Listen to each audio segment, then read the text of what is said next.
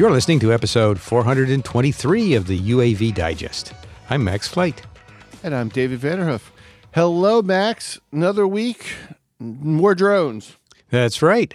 We have some good stories this week, I think. Some interesting stuff. Well, yeah, we've got um, Ameriflight plans to purchase cargo drones from Natilus and Sabrewing, autonomous wind turbine inspections and repairs. I kind of like the fact that using a fan to using a quadcopter to monitor a fan. Um, the American Security Drone Act. Some news the man who flew a drone at Dublin Airport was arrested. A new hydrogen powered octocopter drone. Of course, that's for UMAX. Oh, great. And last, but green UAS and blue UAS. You know, is this this is anything like uh, UASs are red, UASs are blue? I don't know where I was going with this story, so I'm going to go to the first one. Ameriflight adds 35 heavy duty cargo drones to wish list. This was from freightwaves.com. Ameriflight is a regional cargo airline, a Part 135 airline, and they operate 156 turboprop twins for customers like FedEx and UPS and DHL. Well, Ameriflight recently signed a tentative agreement with Natilus for pilotless cargo drones, but now we have a new letter of intent with Sabrewing Aircraft Company to purchase 35 VTOL cargo drones. And the agreement is for the uh, Rhaegal, R H E A G A L A aircraft known as the Alpha. It's an all weather operation day or night, approximately a 56 foot wingspan.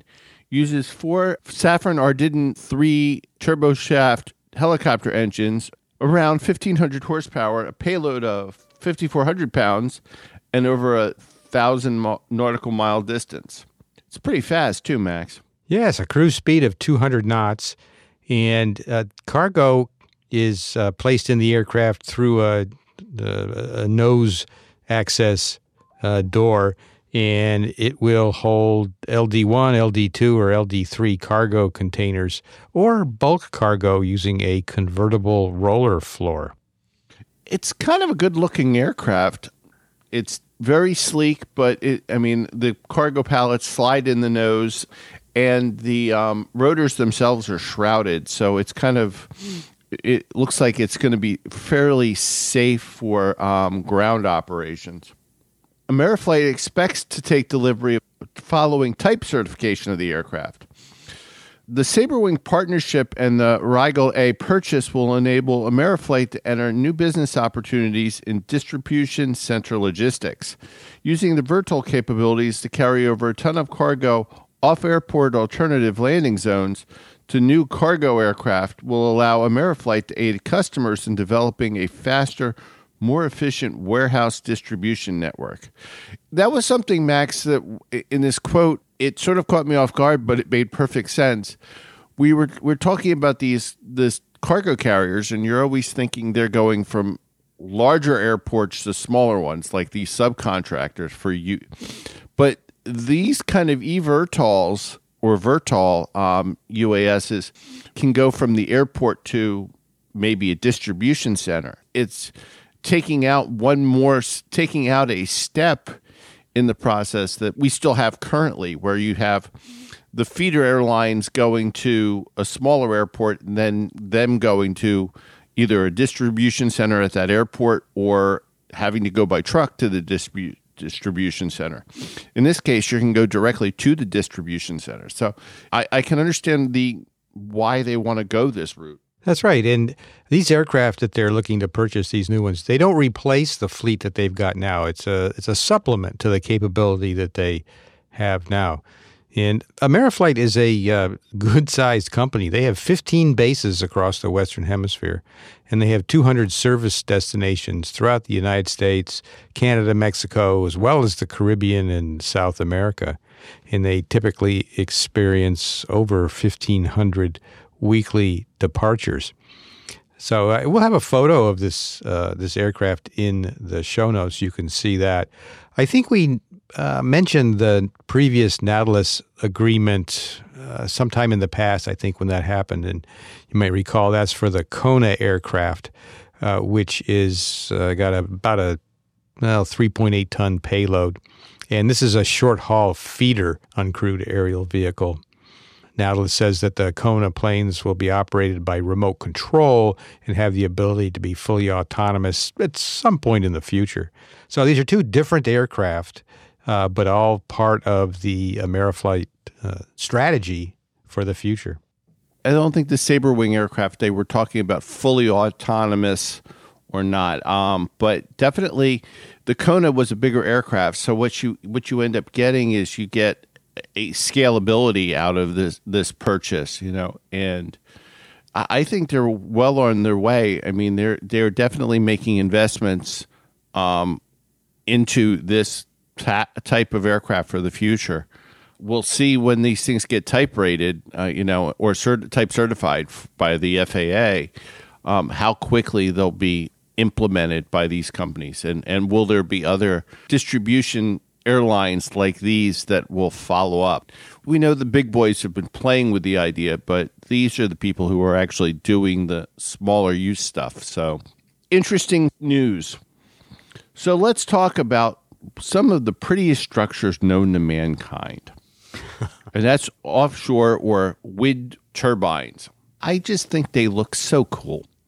And this is from offshorewind.biz, project using automated drones for offshore wind O&M aims for reducing downtime and CO2 emissions. The Flexible Offshore Drone for Wind, or FOD for Wind, project a system that can conduct autonomous wind turbine inspections and repair, as well as package deliveries from service operation vessels to offshore turbines. My only complaint about this story is FOD for wind it's yeah. Anyone who's in aviation knows that FOD is not a good thing. That's right. Usually it stands for yeah, foreign object debris or foreign object damage. Uh, but um, that's what it's called. And uh, under this project, drones would take off from these service operation vessels, carry gear and tools to the nacelles of the Siemens offshore wind turbines. And there are a number of partners there. One of them is Upteko which uh, developed the automated UAS uh, for this project. But uh, they say that if we can replace sailing with drone flights from larger ships, then many of the trips around the wind farm will be saved. There is a great potential in that, both in terms of time and CO2 emissions. So it's it's kind of interesting where they're uh, developing this, promoting this, in part for the uh, reduction in emissions of the operation as a whole, as well as just you know speed and and you know all the other factors that that the drones can bring to it. So I think that's that's kind of a little different twist. The project, which which will run to the end of 2024, is working with payloads of 12 kilograms, with a long-term goal of drones to be carry up to 100 kilograms. Of course, they're not minimizing the transportation for anybody who has to service these. There's still going to be people on boats the people part. But you're definitely saving time and money by not having people having to go out to the um, windmill to um, do inspections because you can do it remotely from the ship. So, and you could probably do more than one at a time. So, the FOD Wind project is being undertaken by quite a few group of people, Max. Yeah, it really is. We mentioned Siemens produces the wind turbines. Also, ESVAGT, and I don't know if that gets pronounced somehow, but they operate the surface operation vessels. And then that Upteko developed, as I mentioned, the automated UAS. And then, in addition to that, the University of Southern Denmark is involved in this. And overall project management comes from Energy Cluster Denmark. So it's a real collaborative effort here it probably will be um, shoring up definitely the wind turbines um, and we'll see. Uh, hopefully we'll get some results in 2024 and and they continue to develop the technology. Was that a pun? That was a pun. Okay. I just wanted to shoring up the offshore turbines. Yeah okay. Um, okay let's talk about some new legislation, or it's legislation that's sort of been lurking in the background. We we know that um, in the United States here that there has been a um, pushback against Chinese produced drones, and now it's starting to come to a head. Um, this is a bipartisan effort um, with Mark Warner f- from Virginia and Rick Scott from Florida, and it's called the American Security Drone Act of 2023. Now, they're pretty passionate about this, these two senators. Senator Warner says the purchase of drones from foreign countries, especially those that have been deemed a national security threat, is dangerous. I'm glad to introduce legislation that takes logical steps to protect our data from foreign adversaries and meanwhile supports American manufacturers. But uh, David, Senator Scott goes even farther. Yeah, Senator Scott says, quote, I've been clear for years the United States should never spend taxpayer dollars on anything made in communist China, especially drones that pose a significant threat to our national security. Xi and the Communist Party of China are on a quest for global domination, and whether it's with spy balloons, TikTok, or drones, they will stop at nothing to infiltrate our society and steal our data. Yeah, that's pretty direct, kind of political language there. And definitely recent events like the spy balloon coming involved. It, this is quite the touchy subject. It is. So what is it what does it mean this drone act? Right, the American Security Drone Act, it does several things. It prohibits federal departments and agencies from purchasing certain foreign commercial off the shelf off the shelf drones or other unmanned aircraft systems that are manufactured or assembled in countries identified as national security threats. It also provides a timeline to end current use of these drones. Um, the second is it prohibits the use of federal funds awarded to state or local governments from being used to purchase these kind of drones. And it also requires the Comptroller General of the United States to submit a report to Congress detailing the amount of foreign commercial off the shelf drones and covered unmanned aircraft systems that have been procured by federal departments and agencies from these countries identified as national security threats. So, needless to say, this is directed at primarily one country, one, excuse me, one manufacturer, and that would be DJI. Yeah. Now, I know the federal policy has been pretty, is bit along the line coming of the first part, which is the federal system. But this one goes a step further and says um, any states or local governments that have purchased foreign national um, UASs. Right, with federal funds. With federal funds. We know a lot of police departments and um, local law enforcement, local first responders that have used that funds to purchase primarily off the shelf products.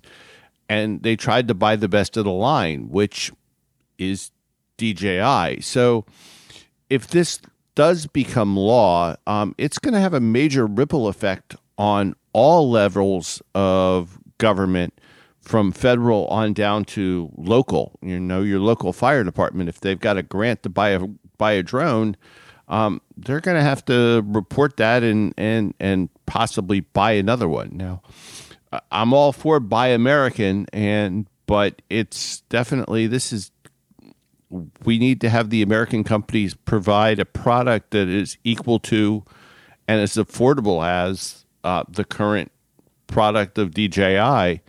And we know that right now that market share is. I think the last time we talked about this was it was eighty percent of the market share or something. Yeah, that's like that. that's what I recall. Yeah, it it it's enormous, and I think as much as it is a political and an espionage kind of thing, I think it's also an economical one for a lot of these people.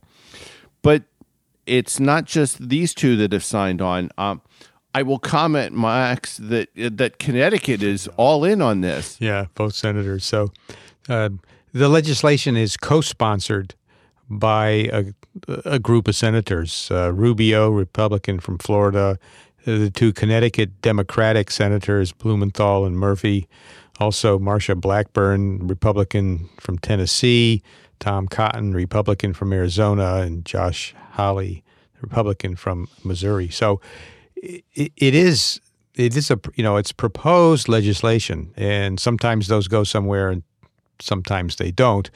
Uh, but because this has got such apparent bipartisan support, uh, I think it's it's safe to assume that uh, this is most likely to go uh, forward um, in the uh, in Congress. So we'll be watching for that. We'll see if it, it has it has bipartisan support in the Senate. We'll see if it has bicameral support. How's that for vocabulary words today? bicameral support. Um, though I do remember that there there have been these kind of um, tones over in the House of Representatives and in Congress. Um, so it, it'll be it'll be an interesting package. Um, you know, with with Congress, with the House of Representatives and the Senate having to come together with a with a package for the president to sign. I don't see any reason, like you said, Max, that should something be able to come out of Congress for the president to sign, I don't think there's going to be any problem with that signature on the from the executive branch. Yeah, I would agree. All right, we have a nice follow up story. I like this follow up story.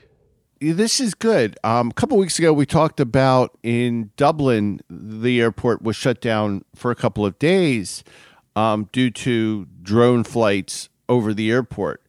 Well, they got the guy. It's final. It's so nice to you know. We used to have all of these conversations where these we this, these events would happen and nobody would ever be caught or anything like that. But they found him and arrested him, and he was charged with under Section of forty three of the Air Navigation and Transport Act of nineteen eighty eight.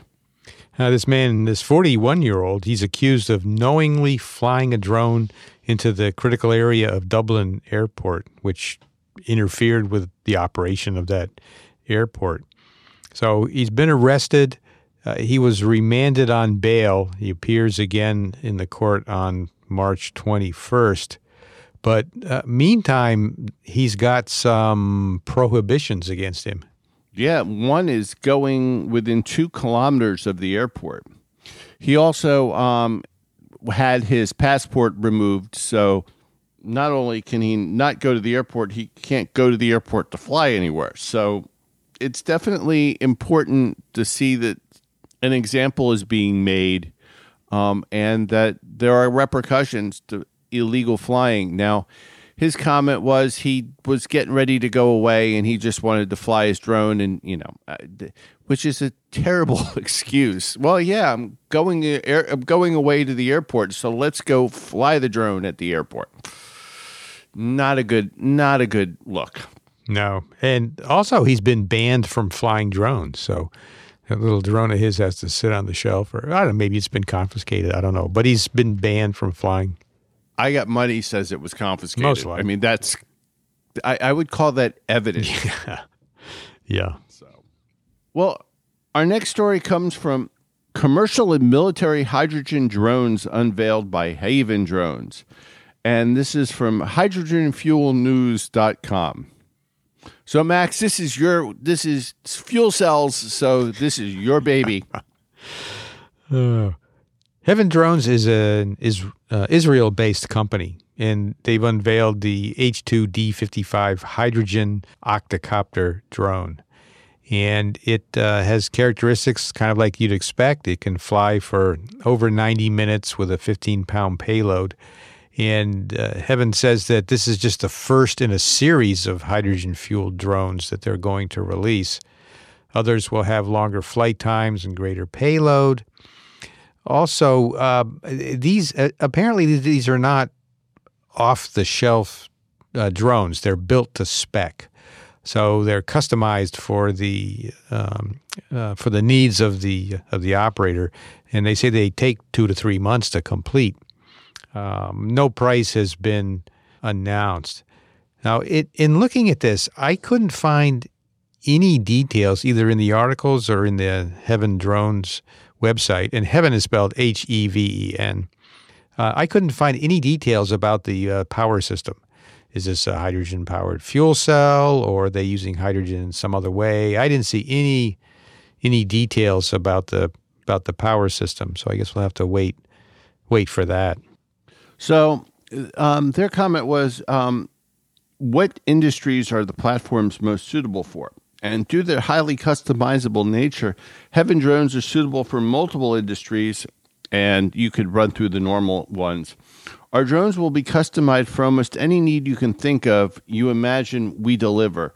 It was their quote. Um, this is something, Max. I don't think we've really talked about. Is a company that is producing not mass produce production, but customizable one-off opportunities. I mean, that is that is kind of a different model for the um, for the industry. Yeah, and uh, they they produce these in house, so they're not just assembling uh, components. Uh, I mean, they are buying components, but um, um, they're they're being built in house. They have a twenty thousand foot production facility. They say is a, uh, a state of the art facility, and it's right next to their uh, research and development and administrative offices in Israel. They have four production lines. Um, a skilled workforce, and their uh, capacity is up to 200 fully customizable drones per month. So e- even though it seems like it's a custom shop, that 200 per month is, I mean, it's not mass production, but it's pretty healthy production. But there's a video available where you can get a glimpse of uh, some of the uh, uh operations, and, and they're using assembly robots and things in, in, some cases, yeah, I, I kind of wondered. There, there's one where the you know the robot is inserting the tubular arm into the body of the drone, and I'm thinking, um, okay, programming a robot to do that that's that's fine, but a human being could just stick you know s- stick a tube into a hole pretty easily without having to automate it. But that's sort of an example of you know how they're how they're approaching this. Um, so in house, and this is the first of uh, of several. I think they've been showing this at um, a recent event, and actually, I'm embarrassed to say I don't I don't recall if it's Dubai or someplace like that. Um, but they're they're showing it to the public anyway. So we'll we'll we'll see. I mean, we we are always interested in fuel cells because that is the future. Um, and my co-host just absolutely loves the technology. So keep saying that. Uh, well, am I wrong? Well, I don't know if I love it. I think it's very. I think it's fascinating. well, okay. My co-host thinks it's fascinating. All right. All right. Let's talk about green UAS. Colors. And this is from our what? Colors. Oh, let's talk about colors. Okay. Um, red and yellow and pink and green. Um, if you're from Philadelphia, you'll know what that is. AUVSI Green UAS, expanding the pool of trusted drone options. This is from our friends over at dronelife.com. Green UAS is part of AUVSI's Trusted Cyber Program which seeks to verify a greater number of commercial UASs in line with the highest levels of cybersecurity and involved with the NDAA or the National Defense Authorization Act supply chain requirements, which is interesting because that goes back to the uh, previous possible legislation we just had discussed. It does. It is kind of related. To, AUVSI launched their uh, trusted cyber program just last year, last August 2022. And this was in collaboration with a cybersecurity firm, Fortress Information Security. So, Green UAS is an industry standard assessment process, and it mirrors the Defense Innovation Unit's Blue UAS certification program. We'll get to that.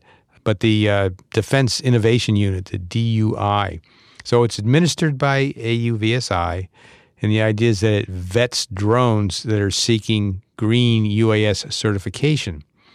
Now, green compliant drones that have a DoD customer or sponsor willing to sponsor and fund a DoD authority to operate, or ATO, will have the opportunity to transition from the green UAS cleared list to the blue UAS cleared list.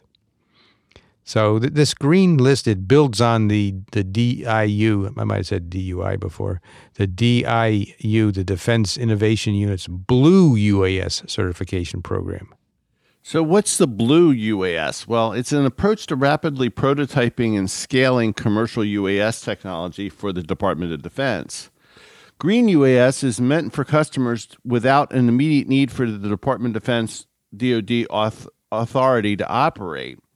So basically, it's you go through, get qualified for the green UAS, and then if a program comes along where you are um, might want to bid for a contract with the Department of Defense, you're sort of pre-qualified. I guess would be the best term to use. So it also provides a simpler pathway to the blue UAS 2.0 cleared list.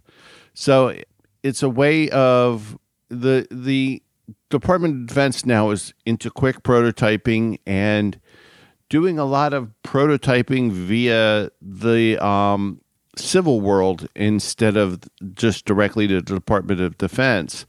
So this is one way of getting um, those organizations more up to speed and more compliant, so that the DoD will have more people to pick as operators. It's suppliers, yeah. It's kind of like green is kind of a stepping stone to blue, I think, uh, making that easier. So, I, I, think it's really a good step for AUVSI that they're giving, providing opportunities that um, for interaction with the Department of Defense that would be more headaches and paperwork for a lot of organizations who don't necessarily have the in to start out with. This way, they they have a start and they can move to the next level. Yeah. And hopefully we're done picking colors because if we have any more colors, I'm going to get really confused by, by all this. So hopefully we'll. Any more colors? Any more colors? You're going to see red. That's right. Exactly. Oh man. All right, so uh, that's uh, that's it for this episode. I want to thank you for listening. This has been episode 423 of the UAV Digest, and you can find us at the UAVdigest.com. If you're having trouble remembering that, just head on over to dronepodcast.com. You'll end up at the same place. And of course, you can find us throughout the world of social media. You can find us on Facebook, on Twitter uh, Max and I are both on LinkedIn. Um, that's where we, if you want to reach out to us, you can reach out to us there. You can reach out to us via our Slack listener team, and you do that by sending us an email to feedback at the UAVdigest.com. Or you can just send us an email to feedback at the UAVdigest.com, and we'll be happy to respond to it. So I guess with that, Max, should we wrap this up? Let's wrap it up, David. So until next week, this is David in Delaware. And Max in Connecticut. Thanks for listening.